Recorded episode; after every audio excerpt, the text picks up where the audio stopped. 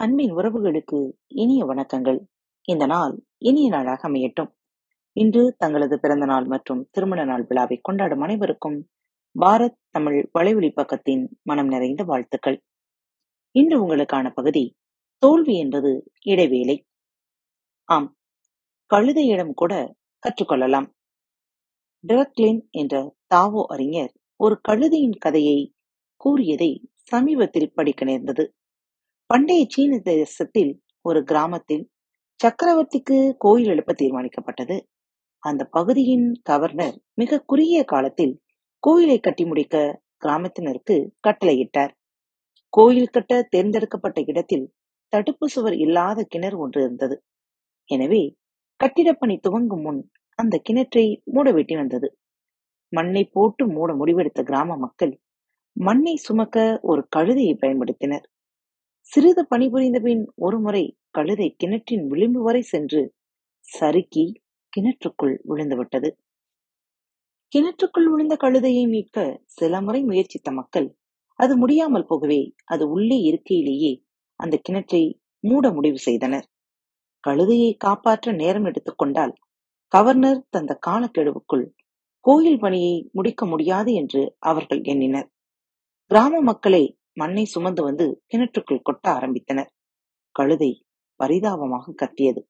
அதை கண்டுகொள்ளாமல் மண்ணை கொண்டு வந்து கிணற்றில் கொட்டியபடி இருந்தன. சிறிது நேரத்தில் கழுதையின் சத்தம் நின்று விட்டது கழுதை இறந்திருக்கும் என்று எண்ணிய அவர்கள் சிறிது நேரம் கழித்து கிணற்றில் எட்டி பார்த்தனர். கழுதை உயிரோடுதான் இருந்தது. தன் மீது விழுந்த மண்ணை உதறியே அடியில் தள்ளி அந்த மண் இறுகி கெட்டியாகும் வரை கால்களாலே வேகமாக மிதித்தபடி இருந்தது. அப்படி மண்ணால் உறுதியாகி கிணற்றின் அடித்தளம் மேற்பட மேற்பட கழுதையும் மேலே வந்த வண்ணம் இருந்தது. கடைசியில் ஒரே எட்டாக குதித்து கிணற்றுக்கு வெளியே வந்து தப்பித்ததை கிராம மக்கள் அனைவரும் வியப்புடன் பார்த்தார்கள். பல சமயங்களில் நாமும் இந்த கழுதையின் பரிதாப நிலைக்கு ஆளாகிறோம். நம்மேல் விழ ஆரம்பிக்கும் பிரச்சனைகள் என்ற மண் குவியல் நம் புலம்பலுக்கு செவிசாய்த்து நிறுத்தப்படுவதில்லை. எலிசபெத் குப்லர் ரோஸ் என்ற அறிஞர் சோதனைகள் வரும்போது ஒவ்வொரு மனிதனும் நான்கு நிலைகளை கடக்க வேண்டியிருப்பதாக கூறுகிறார். முதல் நிலை அந்த சோதனையை ஒத்துக்கொள்ளவே முடியாத ஒரு வித ஜட நிலை. இரண்டாவது நாம் மறுப்பதால் சோதனை நீங்கிவிடும் என்று எதிர்பார்க்கும் நிலை. மூன்றாவதாக சோதனைகள் நீங்காததைக் கண்டு சோகமடையும் நிலை. நான்காவதாக நடந்ததை ஏற்றுக்கொண்டு அதற்கு தீர்வு காண முற்படும் நிலை. முதல் மூன்று நிலைகளில் எந்த அளவுக்கு சீக்கிரமாக கடந்து நான்காம் நிலைக்கு வந்து செயல்பட ஆரம்பிக்கிறோமோ அந்த அளவுக்கு நாம் புத்திசாலிகளாக இருக்கிறோம்.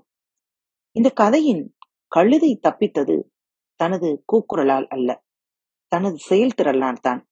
சோதனைகள் வரும்போது வருத்தப்படுவது இயல்பே. ஏன் இப்படி நேர்ந்தது என்ற கேள்வி நமக்குள் எழுவதும் சகஜமே. ஆனால் வருத்தத்தாலும் புலம்பலாலும் எதுவும் மாறப்போவதில்லை என்பதை உணர்வதும் பகுத்தறிவுள்ள மனிதர்களுக்கு சாத்தியமே. கழுதையின் மேல் மணலை கொட்டியவர்களுக்கு கழுதையின் மீது தனிப்பட்ட விரோதம் எதுவும் கிடையாது. அவர்களது சூழ்நிலையும் கட்டாயமுமே அவர்களை அப்படி செய்ய வைத்தது. சோதனைகள் வரும்போது உலகம் நமக்கு எதிராக செயல்படுகிறது என்கிற தீர்மானத்திற்கு வருவது தவறு.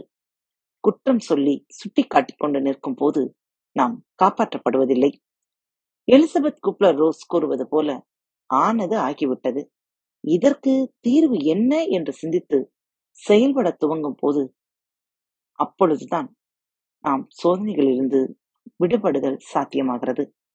மேலே விழுந்த மண் மழையை உதறி தள்ளி காலால் தொடர்ந்து மிதித்து உறுதியாக்கி தான் படிப்படியாக உயர்ந்து கழுதை தப்பித்த வழி சிந்திக்கத்தக்கது. அதுபோல சோதனைகளை காலடித்து தள்ளி அவற்றின் மூலம் உயர கற்றுக்கொள்வதே வெற்றியின் ரகசியம். ஆம். பிரச்சனைகள் வரும்பொழுது நாம் நம்மை தனிமைப்படுத்திக் கொள்வது என்பது நாம் நம்மை காப்பாற்றிக் கொள்வது அல்ல நாம் நம் எதிரே இருப்பவர்களுக்கு செய்யும் ஒருவித உதவியும் கூடத்தான். பயன்படுத்தும் வித்தை தெரிந்தால் வாழ்க்கையில் எதுவுமே வீணல்ல. எல்லாவற்றிலும் இருந்தும் நாம் கற்றுக்கொள்ள முடியும். சோதனைகளிலும் நம் சாதனைகளுக்கான விதைகளை காண முடியும். ஒவ்வொன்றின் மூலமாகவும் நாம் உயரக் கற்றுக்கொண்டால் வானம் கூட நமக்கு எட்டிவிடும் தூரம்தான். காத்து கொண்டிருங்கள். மீண்டும் மற்றொரு நல்லதொரு தலைப்பில் உங்கள் அனைவரையும் மீண்டும் சந்திக்கும் வரை உங்களிடம் இந்த விடைபெற்றுக் கொள்வது உங்கள் அன்பு தோழி. அன்பின் நேயர்கள் அனைவருக்கும் இனிய வணக்கங்கள். பாரத் தமிழ் வலையொலி பக்கத்தை சப்ஸ்கிரைப் செய்யாதவர்கள் சப்ஸ்கிரைப் செய்து கொள்ளுங்கள். இந்த பகுதியை கேட்டு முடித்தவுடன் உங்களது கருத்துக்களை பதிவிட மறவாதீர்கள். உங்களுக்கான இமெயில் முகவரி கீழே உள்ள டிஸ்கிரிப்ஷன் பாக்ஸில் கொடுக்கப்பட்டுள்ளது.